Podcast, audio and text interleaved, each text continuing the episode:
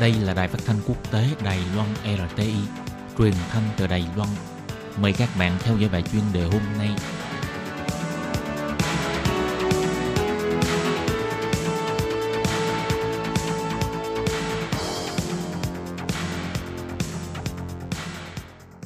Lê Phương xin chào các bạn, các bạn thân mến. Hoan nghênh các bạn theo dõi bài chuyên đề hôm nay qua bài viết Sinh viên Việt Nam gia nhập hàng ngũ sản xuất khẩu trang, chung tay phòng chống dịch bệnh COVID-19.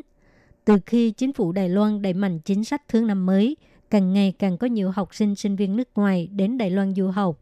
Giờ đây, trong một số sinh viên nước ngoài này cũng trở thành một lực lượng mới trong mặt trận phòng chống dịch bệnh của Đài Loan.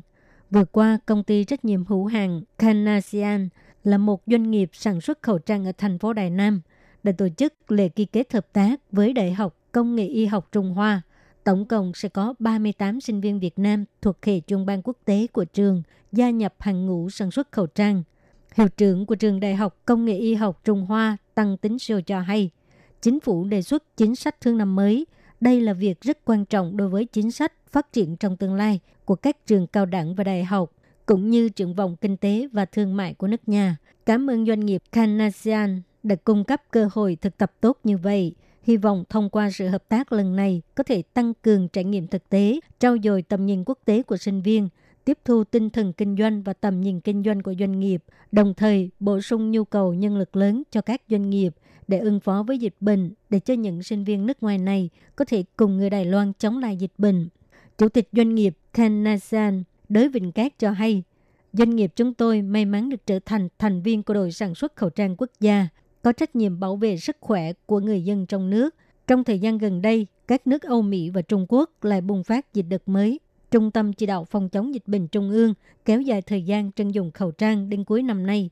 Để bảo vệ sức khỏe của người dân, chúng tôi sẽ tiếp tục sản xuất khẩu trang. Do vậy, doanh nghiệp vẫn rất cần nhân lực Cảm ơn Trường Đại học Công nghệ Y học Trung Hoa đã cung cấp nhân lực hệ chuyên ban quốc tế, hỗ trợ doanh nghiệp chung tay bảo vệ sức khỏe của mọi người. Sự hợp tác giữa hai bên vừa có thể hỗ trợ, vừa có lợi cho nhau. Thị trưởng thành phố Đài Nam Huỳnh Vị Chiết cũng đặc biệt cảm ơn công ty Kenasen đã ủng hộ chính sách thương năm mới. Khẩu trang chất lượng cao của Đài Loan cả thế giới đều biết đến, thông qua khoa học công nghệ chống dịch để cho Đài Loan được thế giới nhìn thấy.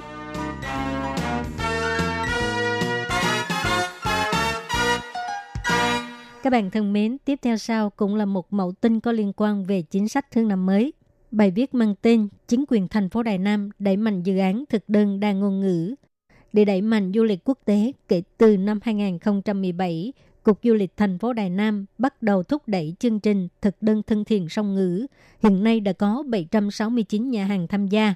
Năm nay, Cục Du lịch tiếp tục mở rộng, đưa ra dự án thực đơn đa ngôn ngữ. Trong tương lai sẽ tăng thêm tiếng Nhật, tiếng Hàn Quốc, tiếng Thái Lan và tiếng Việt. Dự kiến sẽ kêu gọi 50 nhà hàng ăn uống hưởng ứng dự án này. Hy vọng thông qua việc phát hành thực đơn đa ngôn ngữ để cho du khách quốc tế đến Đài Nam thưởng thức ẩm thực sẽ được thuận tiện hơn. Cục Du lịch chính quyền thành phố Đài Nam cho hay, dự án thực đơn đa ngôn ngữ sẽ hướng dẫn nhà kinh doanh dịch thực đơn bằng nhiều thứ tiếng và giao cho nhà kinh doanh tự thiết kế thực đơn, giữ phong cách của riêng mình. Sau khi phiên dịch xong, thực đơn sẽ được đăng trên trang web của Cục Du lịch thành phố Đài Nam – hy vọng thông qua việc miễn phí cung cấp thực đơn đa ngôn ngữ để cho du khách quốc tế có thể tham khảo thực đơn đa ngôn ngữ trên trang web và tìm hiểu ẩm thực Đài Loan. Cục Du lịch thuộc chính quyền thành phố Đài Nam cho hay, lần này dự kiến tuyển 50 nhà hàng và quán ăn nhỏ.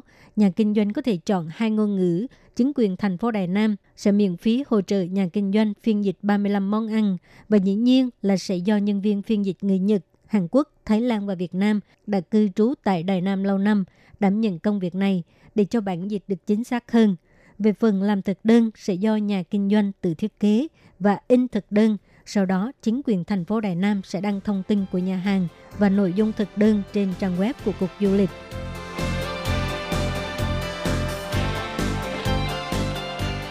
Các bạn thân mến, các bạn vừa theo dõi bài chuyên đề của Đài Phát thanh Quốc tế Đài Loan RTI do Lê Phương thực hiện. Xin cảm ơn các bạn đã đón nghe và xin hẹn gặp lại các bạn vào tuần sau cũng trong giờ này.